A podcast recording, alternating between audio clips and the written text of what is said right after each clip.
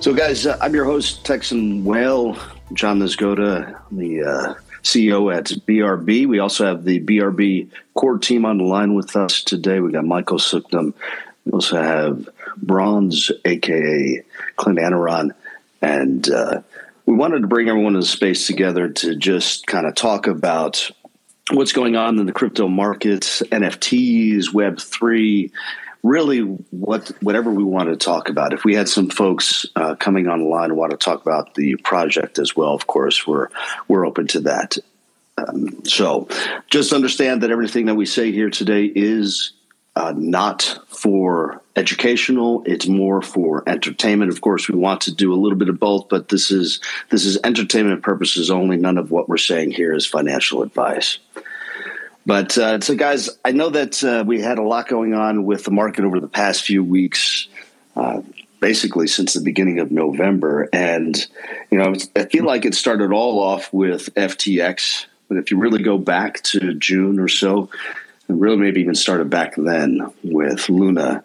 But for those of you not aware, unless you've been living under a rock, the topic of FTX has basically been consuming the entire crypto space, and it's basically just been a gigantic show, downfall of Sam Bankman Fried, and the chaos continues, right? It's impacting the markets across the board. There's red everywhere.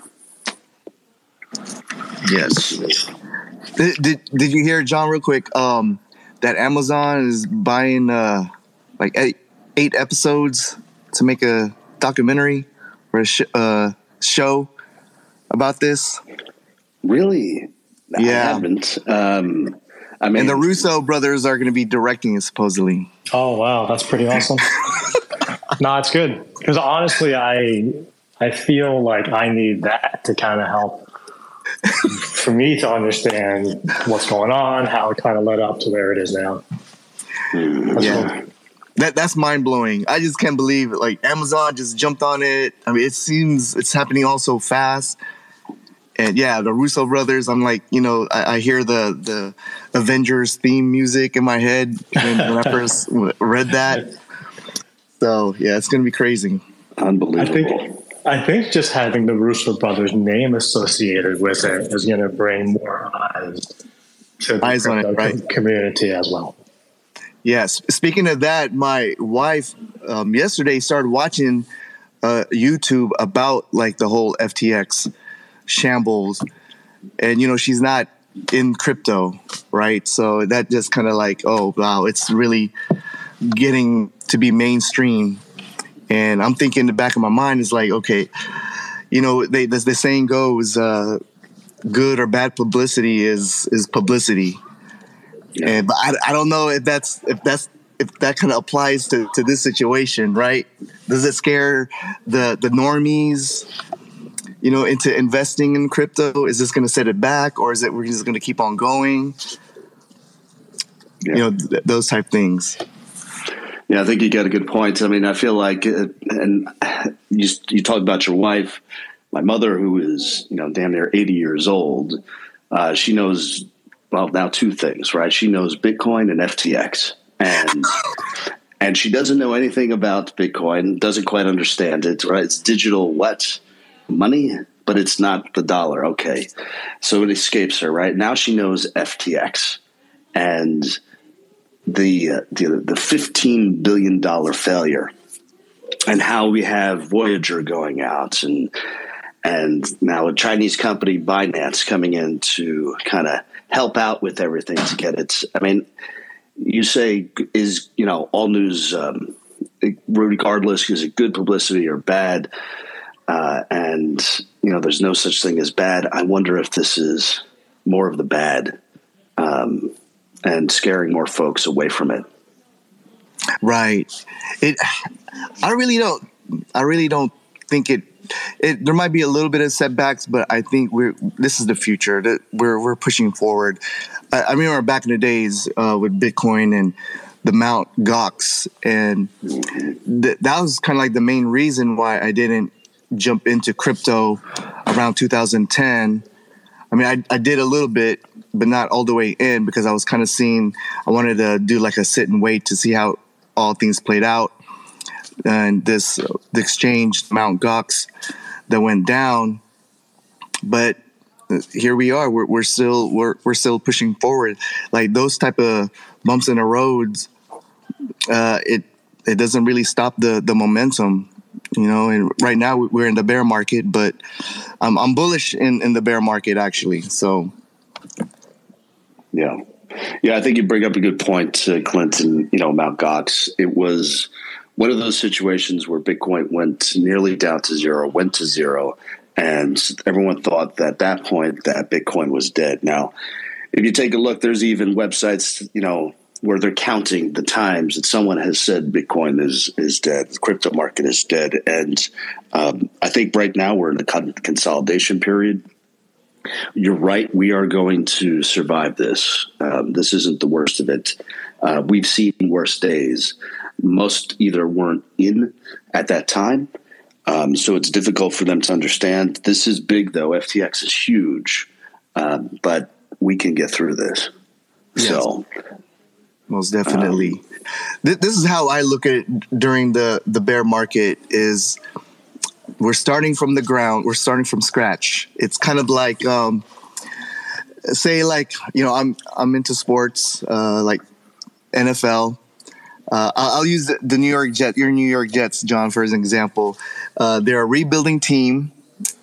They're not good right now, but they got some players. They had some high draft picks. They got a pretty good head coach. Their defense is pretty decent. The quarterback is not so good. I heard he's being benched this Sunday, but they're trending up, you know. And it's another analogy I like to use is like RPG. I know, Mike, I think you're into like RPG games. Is when you're building a character from, you know, from ground up. You know, is he's gaining XP. He's becoming more powerful. You know, you just got to grind it out in the game. And you know, once you reach to a certain level, you're going to reap the rewards. And that's where we're at right now. The whole space, especially with our project, BRB, we're trending up. It's a great time to start off a project, if you ask me. Yeah, no, that's good, Clint. And I appreciate the RPG analogy. I can also follow the NFL analogy too, but yeah, thanks. Yeah. And, you know, with a name like Texan Whale, thank you for letting everyone know that I'm a Jets fan. You know, but that's my cross to bear. And, you know, but, you know, I think that overall, I think FTX is a big deal. I think that it is bad news for the community, like all the normies that are taking a look from the outside in, is seeing nothing but chaos. And the chaos seems to happen frequently enough. But when you take a look at U.S. banks and that, the traditional banking system, and then all of the chaos that takes place in that arena, you're talking apples and oranges and on a much grander scale, right? Taking out entire economies. We're not there. And while FTX is huge, the traditional banking systems, they have a lot more going on, and a lot more focus needs to be put on that, and emphasis needs to be put on that than the crypto space and FTX.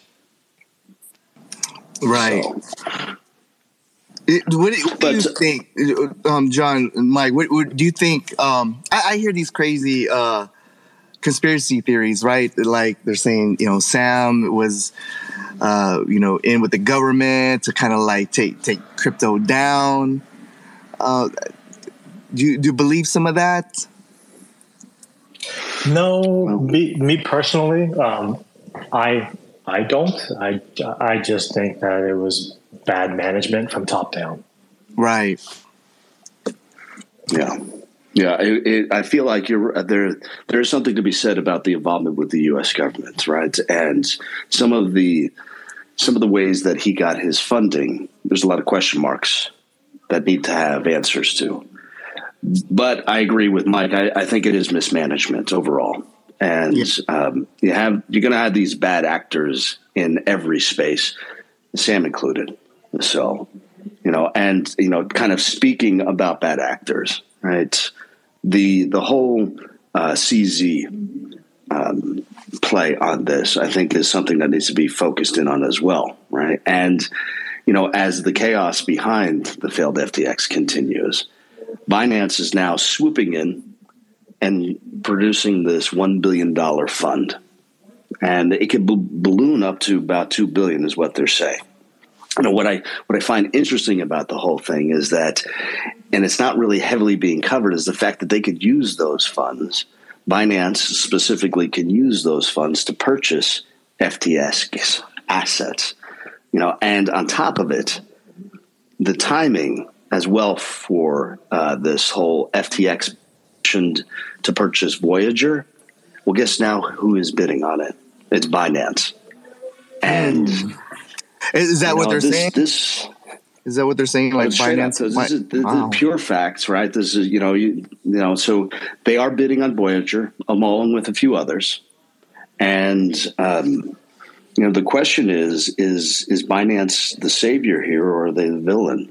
And when you take a look at it, this onslaught started back on November the 6th when CZ announced that substantial holdings of FTX is going to be released. And that 15 minutes later, they started this sell-off. And the sell-off continued. So... Yeah, that's scary. Yeah, the villain or hero thing, yeah, that's...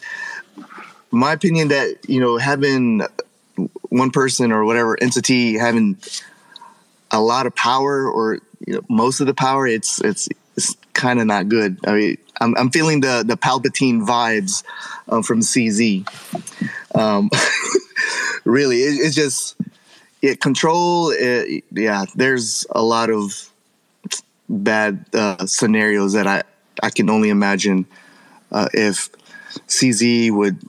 Binance would buy out all, say, like Celsius or Voyager and FTX.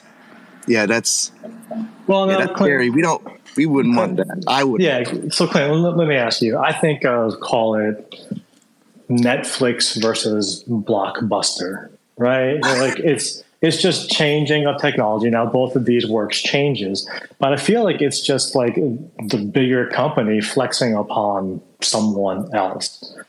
True. Right? So them publicly announcing, hey, I'm going to be releasing a lot of your currency. Well, then I'm tanking the market. And that's pretty much intentional.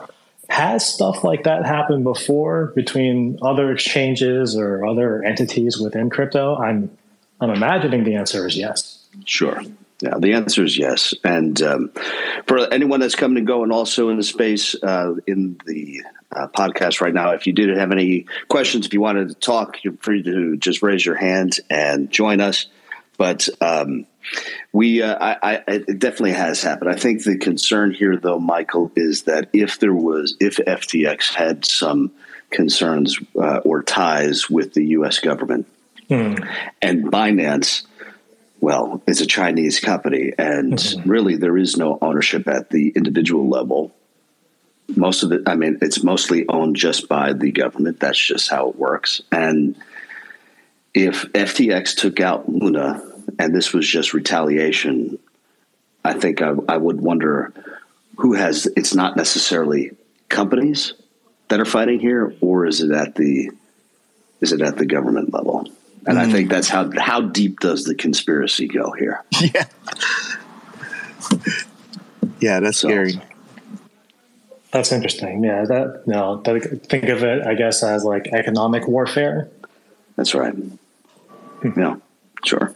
And if you have call it 5% of the population investing in the crypto market, and you have these traditional banking companies that do not want a transfer of wealth, the best way to do it is to get your minions, aka the government, because everyone knows who's paying their checks.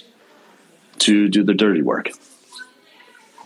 But again, how deep down the rabbit hole do we want to go on this? Yeah, that's what I was like, man. I was like thinking, wow, yeah. I mean, because I'm hearing with Sam, I heard he had ties with a certain party in the U.S. and donating and, yeah. So that's, yeah, those interests, those self-interest things going on. I wouldn't doubt it. But now that's the question is the government, like, are they on board with crypto? Like, I'm kind of like going back and forth, like, yes and no. Like, you know, they still want to have that legacy mentality. But at the same time, I'm thinking, you know, they want to push forward. You would think they would want to push forward. Well, but yeah, that is a rabbit hole. Yeah. Ledger is traceable. It is the most traceable. You're able to take a look at one transaction and follow it from wallet to wallet to wallet to where it currently resides. And if you can tie that to an individual, there is no reason why you would not want this to be in the government's hands. The government wants this to happen. There's no doubt in my mind. You know, when they started serializing dollars, it was so they could trace them in part, right? Right. They can count them and trace them, and blockchain does it natively. That's true. There's no counterfeit. Yeah. That's right. Yeah, it is traceable. And, you know, people are getting so good. I'm sorry, John. People are getting good. I know people like in like the other communities I'm in, they're, you know, they're all checking out other people's wallets. And I mean, I do it for, you know, I'm not like hardcore about it. I don't know if I'm being lazy or it's just like TDLR type thing. But yeah, there's people out there that kind of knows other people's wallets, like in and out, especially, I mean, if you have multiple wallets, I mean, people are still going to find out what your activities are. I mean, it's good and it's kind of bad, but I guess it would be more good.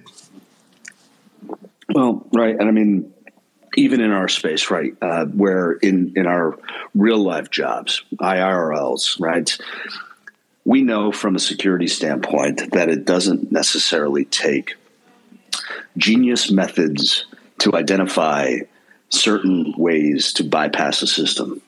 And some of the low-level stuff that we see on a daily basis in our current roles is you come in into a facility, into a building, and you have, you know, you say you're with AT&T and you gain access to certain areas, or you steal paperwork that is just laying on the counter and, you know, not being protected. It's these low level ways that expose us. And when you see these folks in Telegram and in these other chat spaces, you know, like Discord, when people are saying, don't talk about your wallets, they mean it because people are looking for that. That's that low level way to start to dig.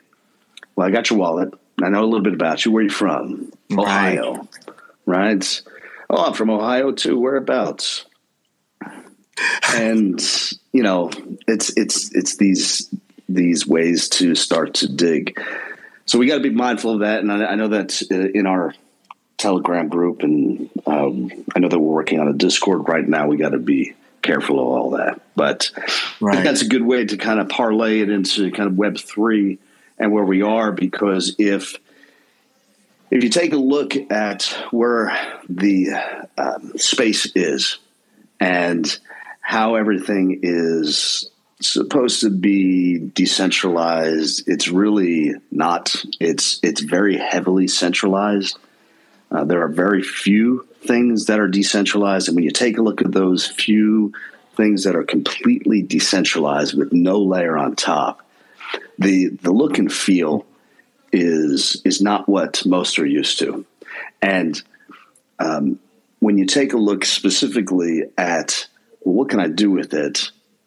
Then it kind of gets into, well, I can exchange it. You can exchange it for another crypto, or I can buy an NFT. You know, the the component of having that layer on top is critical. And I feel like that, I was listening to a professor over the weekend, last weekend, and he was talking specifically about how Web3 is designed to be decentralized. And then when you take a look at this guy's background, he's very heavily into programming, and I wonder if it escapes most that, in my opinion, I feel like Web3 is a marriage between Web 2 and Web 3. Web 3. Right? Mm-hmm. And it's that next step. How do you get that 95% to get engaged? Right. Well, okay. Do you think we would? Do you think like Web 2, Web 3 is a starting point, and then it would be eventually all Web 3? Or I think you don't think it's ever going to be like what it is now. I don't think so, and maybe within certain areas of the world, but certainly not here in the U.S. And here's why. My opinion is that if they're already trying to identify, if you're making money by having you have to submit to your taxes, they're going to know your wallet address by de facto, and they're going to want to be able to trace it. So if it comes down to being completely decentralized, there is no way for transactions to go unmonitored. And that's how it is right now. Right. There's no way that the government, at least in the United States, and I could imagine the same for the G6, would allow something like that to happen, to go completely decentralized.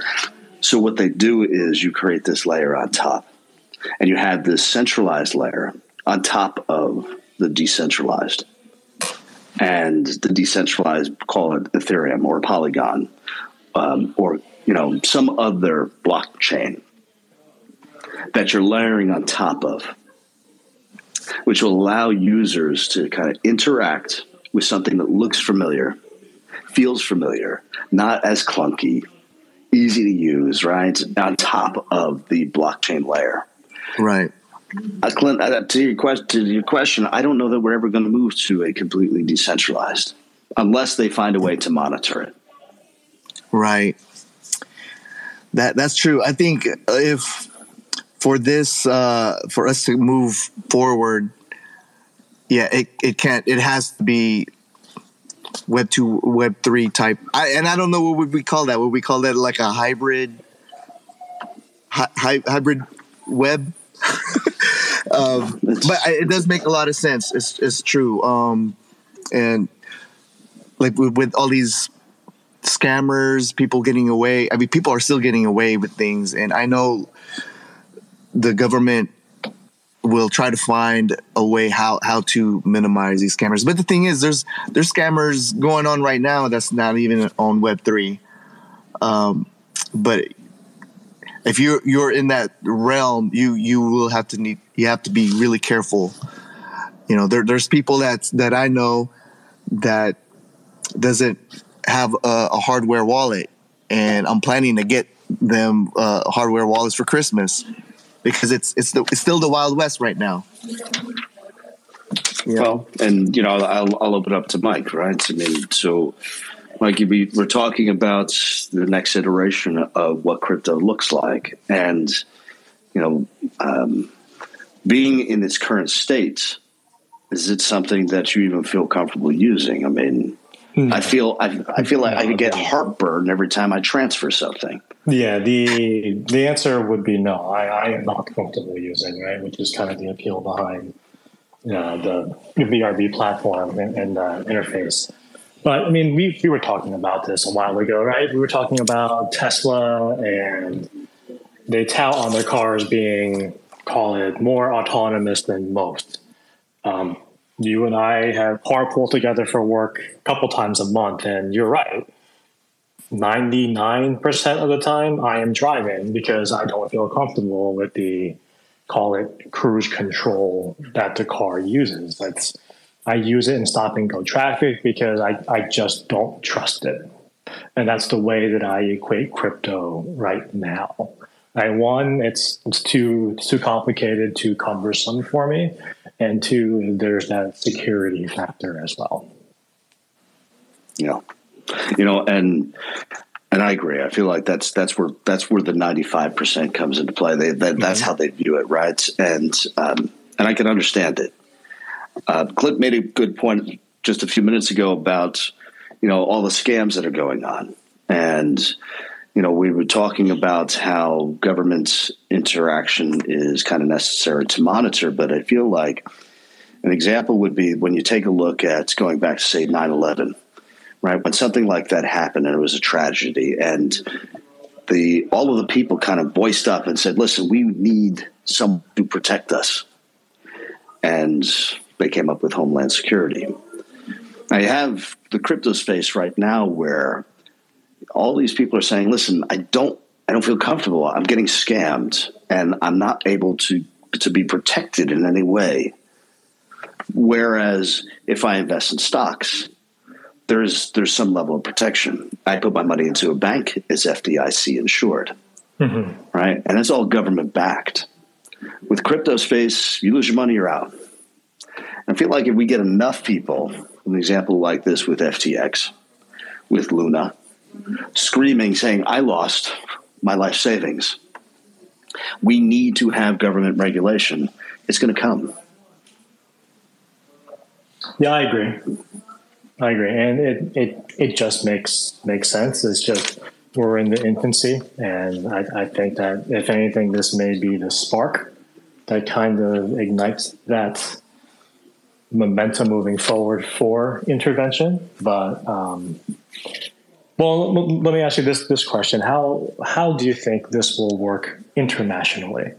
Right, just like with stocks, we have SEC here, but every country has their own version of it. But are the core values? Do you think the core values will be the same across the board? I think overall, you know, if you're asking me directly, Mike, I'll leave it up to Clint to respond as well. But I feel like we've talked about this in the past. Well, how does Visa make transactions happen? And that's international, right? Mm-hmm. It's the system itself. And if we identify a centralized blockchain for the world, call it Ethereum. Everyone knows kind of how I feel about Ethereum and how I feel like that's the future. We just need to improve upon it. But I think that you have to have that network that's available, right?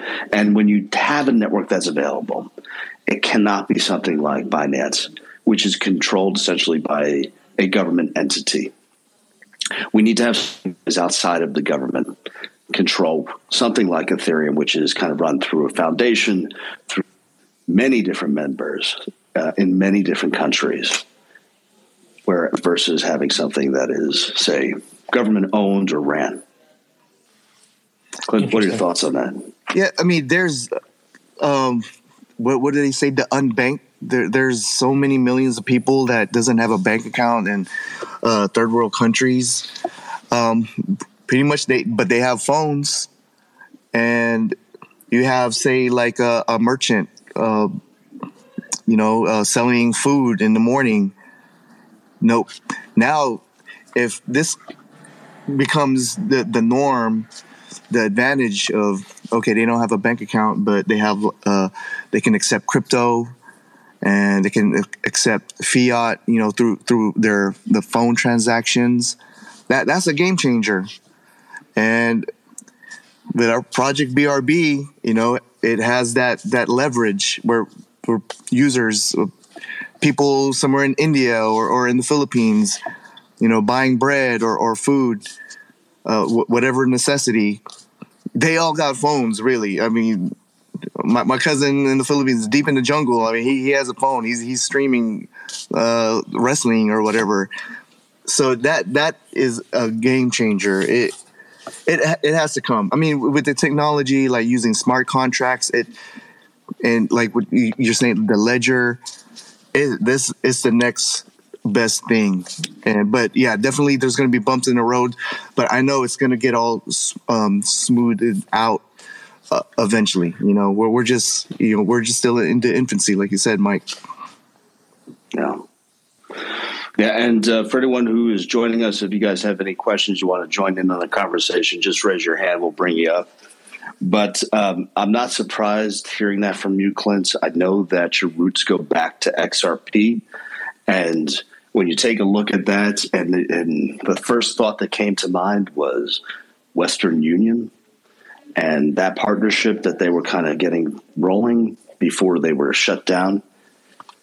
It makes sense for this to outreach to all parts of the world, which is why you don't want something that is government-owned, government-regulated.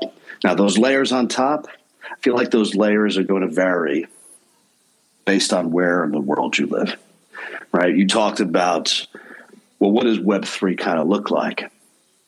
And when you listen to a lot of these podcasts, when you listen to a lot of these spaces, and you go into these chats and you ask that one simple question, what does Web3 look like? You are going to get such a varied response because we don't really have clarity yet. I think we all feel like it should be decentralized, but there's no way that the governments of the world are going to allow that, which is why I feel like it goes back to that marriage of Web 2 and Web 3. You have to have that centralized component layer on top, right? Which is what we're aiming to do with this project. So, yes, definitely. I remember what was that scenario you told me, John, about? It was on text. It was late. A scenario of a birthday party and like how the name came about, BRB. And forgot to buy a present for their uncle or their dad. Right. Yeah, so those of you on the line that may not know so BRB is really we're trying to put together a marketplace, Web3 marketplace, and we're trying to make it so that it's ease of use for not only the crypto folks, but also I'm going to call them the 95%, the normies out there, where they can use fiat, they can use crypto, and they can purchase items, right? Physical items, digital items, NFTs, gift cards, etc. Right? And the scenario that Clint's talking about was just more of it was a spin. It was a marketing exploit, right? Where, a guy goes into a house, he's, brings his six pack with him. He's at a party. He looks at another guy and says, well, why I see the balloons and everything. Is it someone's birthday? And the guy looks at him and goes, yeah, it's your uncle's. And the guy's like, okay, be right back. BRB, right? And he goes outside, does this thing on his phone, gift card goes right away. And that was the kind of vision behind the name, right? BRB. Be right back. Love it. But, speed, efficiency, etc. The thing is, though, it's about ease of use. And I feel like it goes back to, what is Web3? It's so that everyone else can use it. You get a crypto guy in there, someone that's used to using, and they have the interface. Yeah, they're gonna nail it every time. But it's everyone else that we're focusing in on that's important to the project as well. It's not just the crypto space and the crypto community. Yep. Now you're talking about. Do you think with BRB, are we going to take out eventually how we use hardware wallets? There'll be another way to, use transactions. Like instead of wallet in front of it might be like on behind the scenes. Because that's what I'm thinking too. That might be the friction, right? Say like when I first used a hardware wallet, I didn't really like it. But I'm used to it now, but there was a learning curve. Right. And so that's the main thought, right? We have it set up. You come in to the marketplace. Now, you may have a crypto wallet, and you can leverage that and integrate it into your account. But you're still going to receive a wallet on the back end. You're not even going to know that wallet exists. And the thought is to make it look and feel like Web 2, but leverage the blockchain at the bottom, right? So you have that Web 3 layer underneath the Web 2. And that's exactly what the normies need. That's exactly what the 95% need. Yes. Right? They don't, it's too cumbersome. It's way too many clicks to achieve one thing. And if you click the wrong thing or you send to the wrong wallet, you're out of luck. Mm-hmm. Yeah. So, you know, and I'm going to go just like real quick. It like when you say, you know, when I do a transfer the first time, I always have to do a test run where I'm afraid that I might send it to the wrong wallet. You know, so I put a little bit of amount in and so, okay, it went through. That's the right address that I'm sending to. Okay, let me send the rest of the funds. Yeah, it's like you said, it gets cumbersome. Yeah. I mean, but on top of it, it's downright scary, right? I mean, again, I can't be doing it on a Friday night with a few beers in me. As opposed to going to the ATM, I could do that all night long. But I do it on crypto, and I have to be extremely careful. And God forbid I send it to the wrong address or send it to an unknown address, etc. Now, there's a lot of built-in mechanisms that kind of are now preventing that from allowing it to go through. I can't send ETH to a BTC or whatever. But, you know, I think there's that additional complexity that we just eliminate. And when you take a look at it, we wouldn't be the first. We wouldn't be the first because there are companies that are already doing it. And it was an epiphany that I had over this week of talking with Professor X. And he said, you know, he goes, well, when you think about it, you know, what you're proposing is leveraging existing technology in a different space. Mm-hmm. And I paused for a second and I said, okay, well, I said, can you give me an example? He goes, well, all right. When you take a look at Coinbase and you take a look at Robinhood, how do you think they're taking fiat and transferring it and converting it to crypto? Yep. They're implementing a wallet assigned to a user account, and they're allowing that to go into the wallet through their system and out to go ahead and use it as an exchange. Now, why are they good at what they do? They're good at what they do, and there's been reasons for no breaches on Coinbase because they're hyper-focused on the exchange. Right. We are obviously going to be hyper-focused on the marketplace. That is going to be where we are going to shine.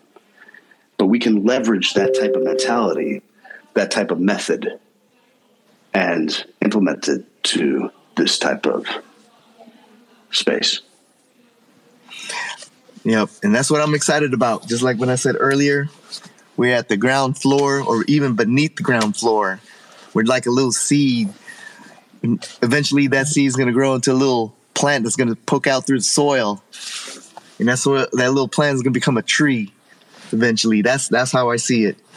Well, being in crypto winter the way it is, yeah, maybe a while before that seed starts to sprout. But I feel like there's a little bit way to go. We do have a solid game plan to implement. It's just a matter of moving forward with it all. So, executing. Most definitely. We talked about with Web3, and for those in the States that are listening to this, it's currently Black Friday. For those of you who don't live in the States or live in a country where you do not have a Black Friday, essentially a day in which there are deep sales and deep discounts on all sorts of products, right? And next year for us at this time is going to be huge because at that point we'll be live and we'll be focusing in on Black Friday as well. But, you know, what came up was the whole NFTs and the NFT communities. And with Black Friday here, you take a look at a lot of the NFT communities, there's a lot of sales going on. And, you know, with BRB Marketplace, we're obviously looking to integrate a lot of those sales or NFT communities into it.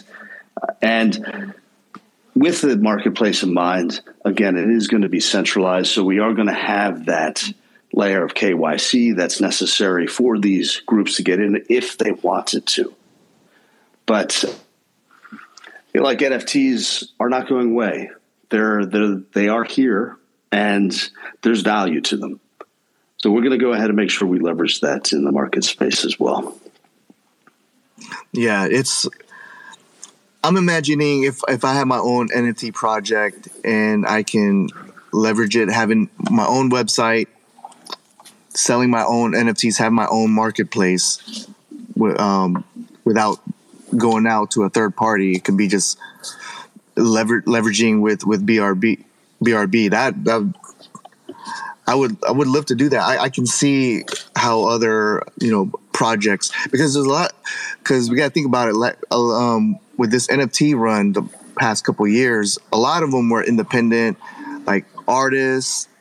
All they knew how to do was to design the art itself, and from the rest part they needed to partner up with someone else, or they would design it and then upload it over to something like OpenSea or Magic Eden.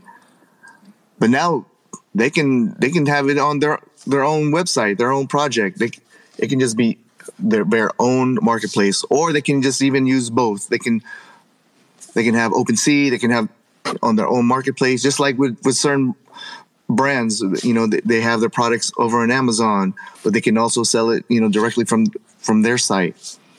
And that's where I see this happening. Yeah, and there's that place for that, right? In our marketplace, right? It gives these groups, these communities, another area to kind of get out there, get their name out there. So what we're trying to do right now is actually try to connect with a lot of communities to see who wants to get in early. This way, it's a way for us to get the name out there even more, get more community involved.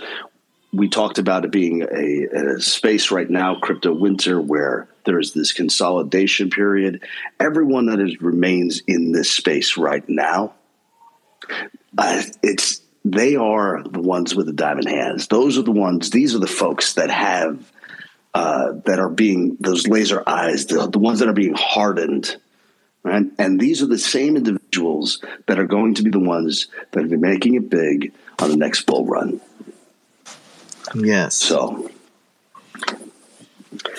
yeah, there's a couple of NFT projects I've been looking at, and they're on the Solana chain, and Solana with the whole FTX thing, the price of Solana has dramatically gone down, but I mean it's still kind of holding up. It was $200, last year. Now it's down to $12.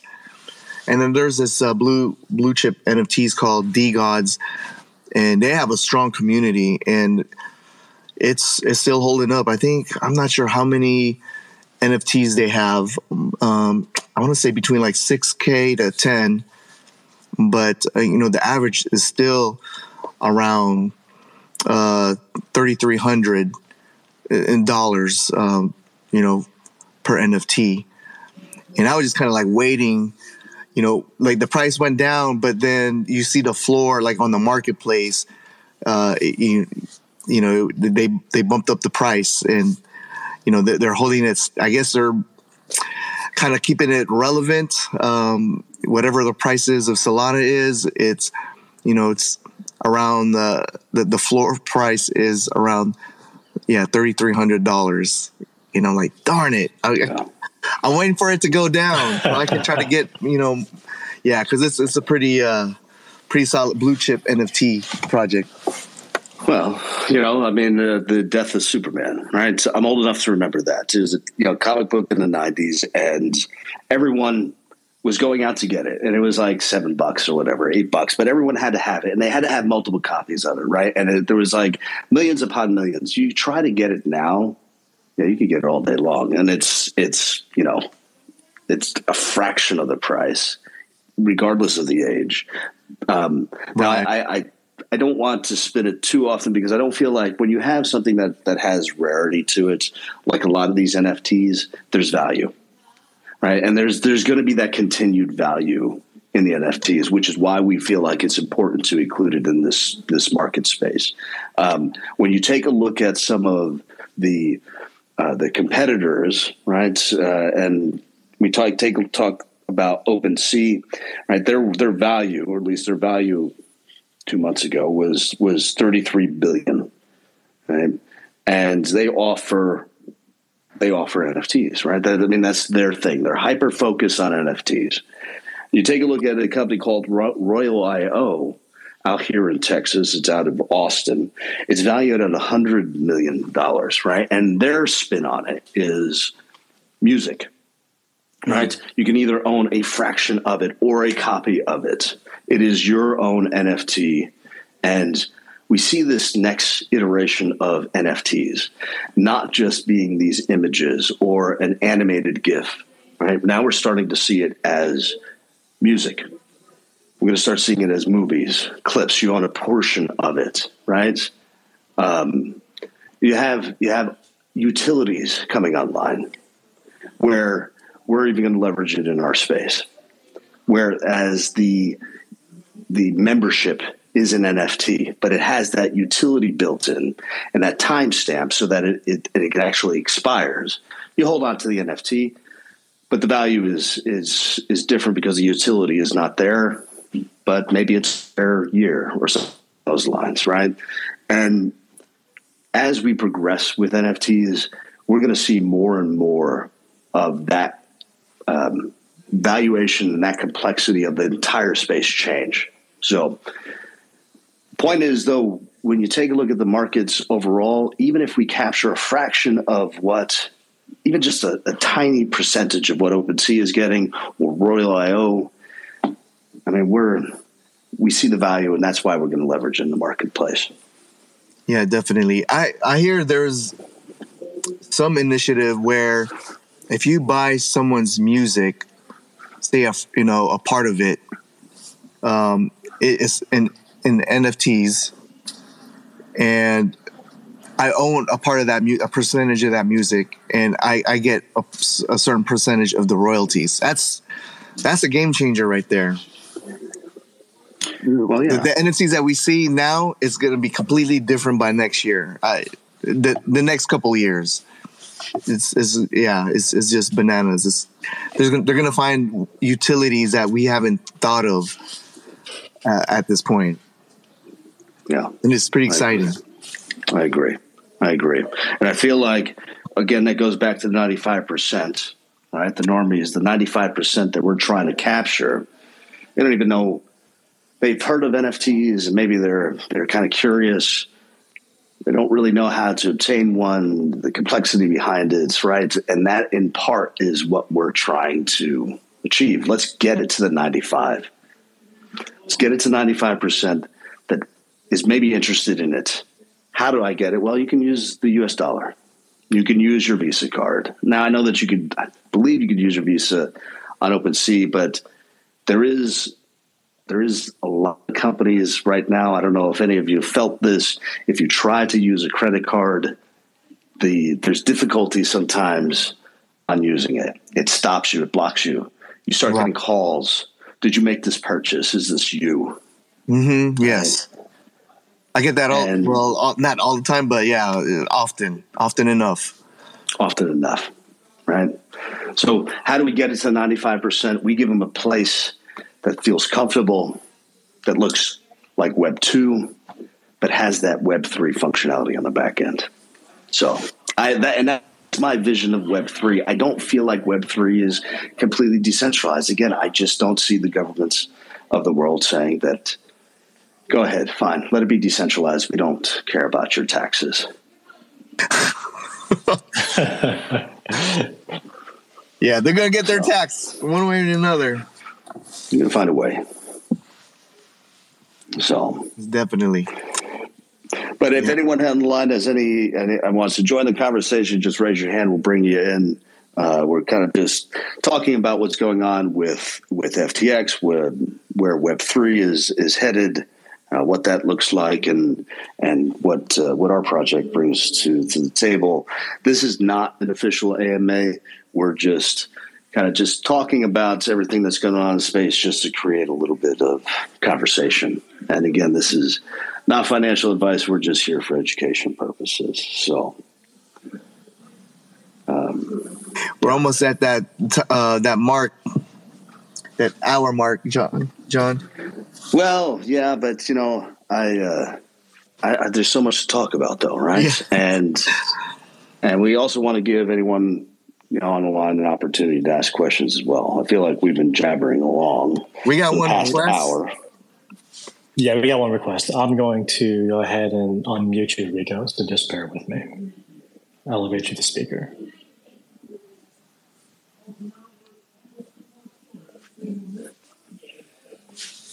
Time is flying, though.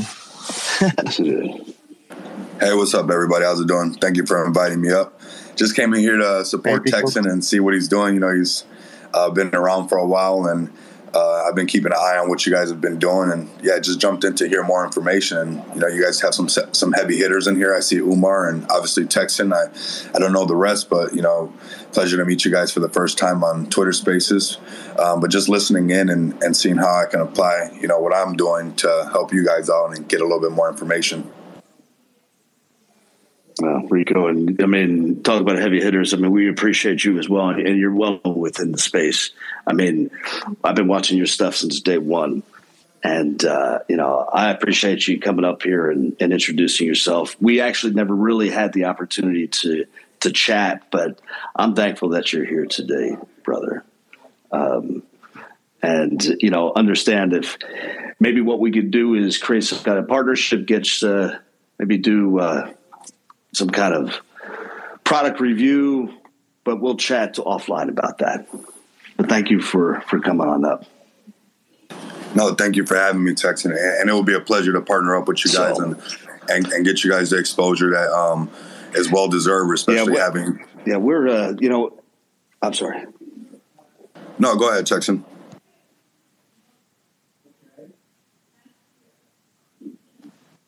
You might get have a little lag. No, you're fine. Please run with it.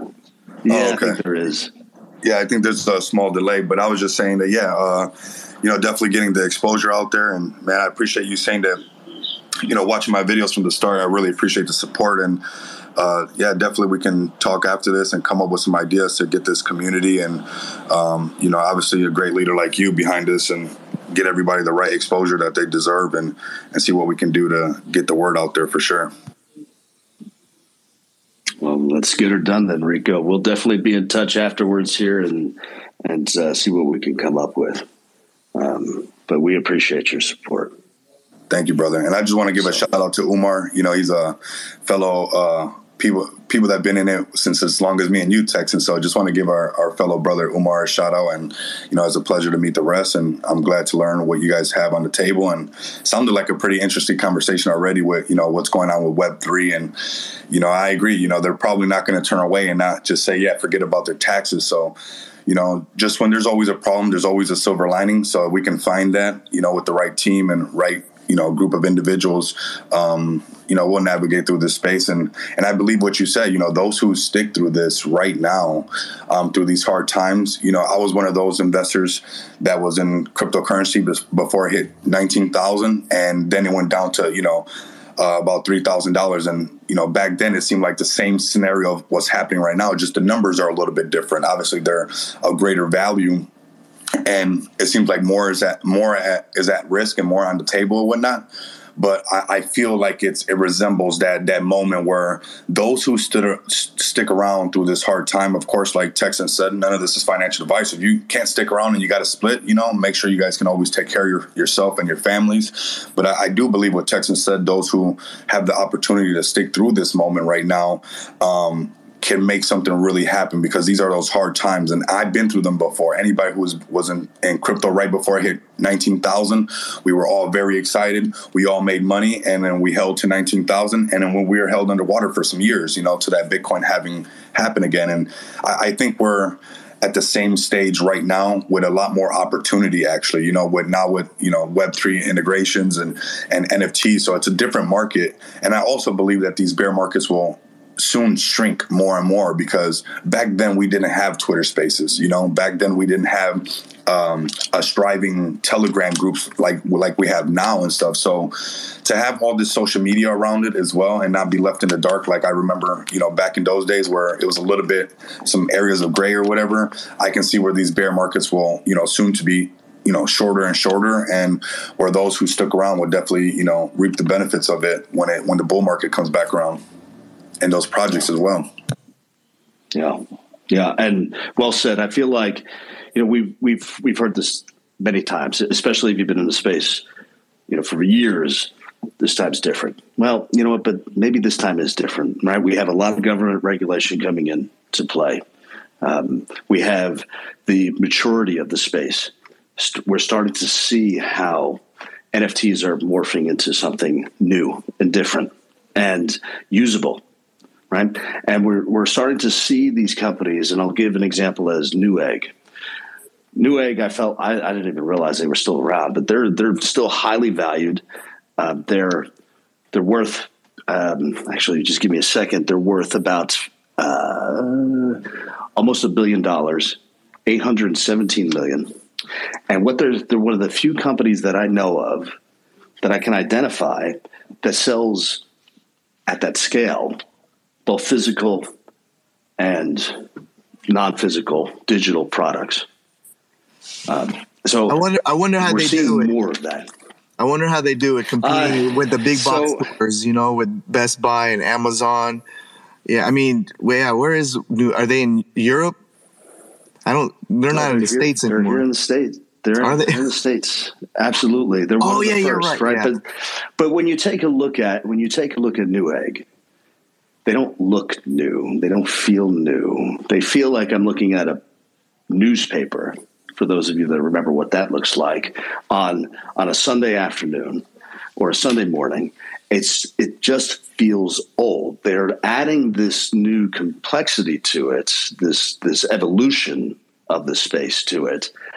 But what it lacks is just that newness to it. And there's still a bit of complexity, because you still need to have your wallet and interface using a barcode. I've used it. It's probably as seamless as it's going to get on the surface. Obviously, what we're trying to do is we're trying to remove almost fiat completely out and have that Web3 blockchain integrated on the back end, and then start to transfer fiat into certain liquidity pools and then out onto the blockchain. So Newegg, I feel, is on the right path. They're the largest, most mainstream that I know of. I've heard that Google is starting to get involved. I haven't really seen examples of it. I don't know. Have any of you seen any of the Google payment system for crypto? I hear talks about it. No, I have not. No.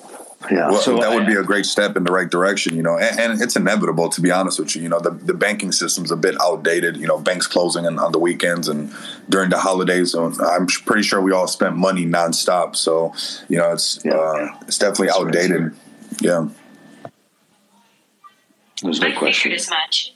So this is the future, and this time it may be different. We are going to see this bounce back, though. This isn't the first time that we've seen these huge dips, right? So we're going to come back stronger. We're going to come back more fierce. And basically all that was weak, a lot of those meme coins that recently came out over the past year and a half, those are the ones that are going to go away. There's no real value to it, maybe to some, but, you know, the ones that are going to be strong, the ones that are going to survive, there will be the next generation. So it's going to be exciting. Yeah, I've been battle tested. I mean, when I really started getting into crypto was, really 2017, 2018. And then the pandemic happened and I panicked. I didn't know what was going on. I thought the world was was over, you know, right? Like, it was just crazy. And, you know, I had some Bitcoin, I had some ETH, you know, and instead of like putting it on the sidelines, I just sold. And that was my biggest regret and my most valuable lesson. And now it's just like, anything can happen. I'm not going to be phased. Now I know how to play the game, you know? And you just see it right now, like with these dips. And then when Ukraine, like early in February, when there was a dip in the market, you know, I wasn't phased, you know, because I now know how to play the game and all that. So there's always an advantage on what side you're on, whether, you know, you're on the down market or you're on the top of the market. And and eventually people will learn too. I mean, more and more, you know, newcomers are coming in, and, you know, we just got to help out and educate them as well, kind of do our part, help them feel comfortable with our project. BRB makes it a lot easier, less cumbersome. And yeah, like as time goes on, things are going to get more vastly improved. For sure, bro. Yeah, the more we learn to weather the storm, and you know, history is a great subject when it comes to the financial institution. You know, sometimes it's not brought up as much, but you know, history repeats itself. Sometimes it changes its characteristics, like money is doing once again. And, you know, when you realize that, it's just, that's exactly what's happening is money switching its characteristics, and those who weather the storm will prevail for sure. And not to say that, you know, we prevail and we leave everybody behind, because, you know, I don't think that that's the type of gentleman that we have in this room right now. You know, obviously we want to bring more people into the space that will help out. But I think the more people understand what's going on, and the more we can educate them along the way. That's why I always try to bring some form of education into the videos instead of just hyping it up, because, you know, just like the word salary, you know, the word salary comes from salt, you know, and people used to get paid in salt, and, you know, then it switched to, you know, gold shillings, and then to paper notes, and then to, you know, writing checks, and then to credit cards. And right now we're at this phase where I don't think everybody's fully aware that the money is changing its clothes again. You know, it's changing its characteristics. And you know, there are some growing pains or teething pains, whatever you want to call them, through these moments of changing, you know, the characteristics. But, you know, we're all very early investors, and we're learning how to weather the storm together, all of us. You know, even me being in it a little bit before 2017, I'm still learning, because, you know, we have new things that happen, you know, like you mentioned with the Ukraine war and the things with FTX and stuff, you know. So we have these cycles that I believe will get shorter and shorter, and I think we'll continue to grow the more that we keep having spaces like this. And like I said, I appreciate you guys having this, and the more we can educate one another on the topics that we're familiar with will help this space continue to grow. Yeah. Yeah, I love it. I'm salt. I mean, because I think if you've hit the nail on the head, right? It's this transition, and we've seen it even in modern times, when it was the transition from gold to the greenback. As the world changed, there was these growing pains, and you know, this is what we're feeling now. But the difference is we're living through it right now, and we're learning. So. Yeah, and you know, what's really nice too is like, you know, there's that saying, you know, while everybody's digging gold, you know, you're supposed to be selling shovels and stuff like that. And you know, we build these infrastructures like, you know, BRB's doing and stuff like that, the things around it, you know, not only that the miners make gold, but you know, the people selling the pickaxes and shovels and stuff like that made a lot of gold. So, or made a lot of money, you know, without even having to mine the gold. So, you know, when we're in this stage right now, building this infrastructure, and, you know, like you said, we live in a modern time where I remember growing up and my mom and dad where checks were the thing, you know, and then, you know, then switched to credit cards. And those were infrastructures that people were not even, let's say, participating in. There was probably factories that were specifically making only the checkbooks, and it had nothing to do with banks, but they still made money. And the same goes for those who make credit cards today, the factories that make those plastic cards. Though they're not in the banking industry, somewhat they're part of the infrastructure by providing these credit cards for people to use. And in that sense, that creates value in itself. So, you know, the infrastructure is something that we should always pay attention to. And I think you guys are doing just that. Yeah, that's right. And that is the goal, right? I feel like everyone can make some money doing this. It's open to all. And we just want to make sure we keep the bad actors out as best we can, which is in part why we're going more centralized in our mode of thought. Keep it safer.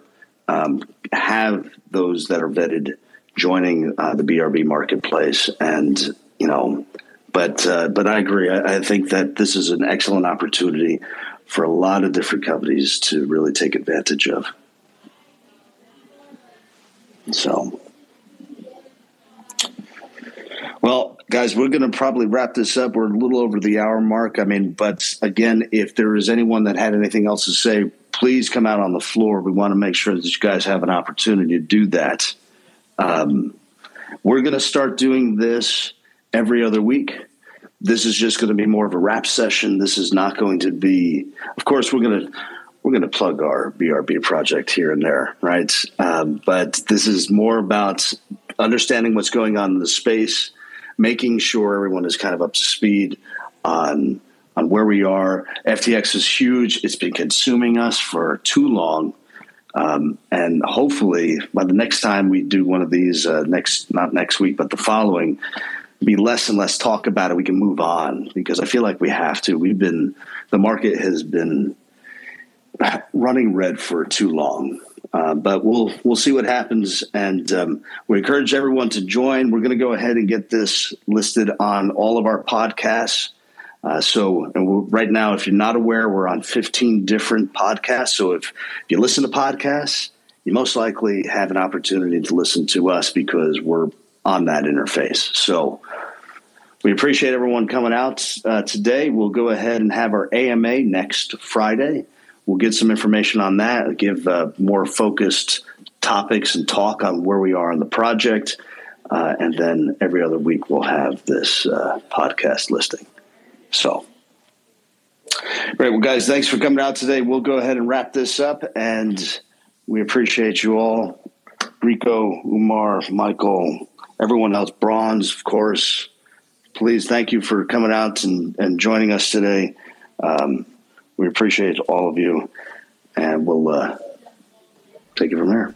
Have a great night, everyone. Thank you. In the next episode. Bye, guys. Thank you. Good night. Later.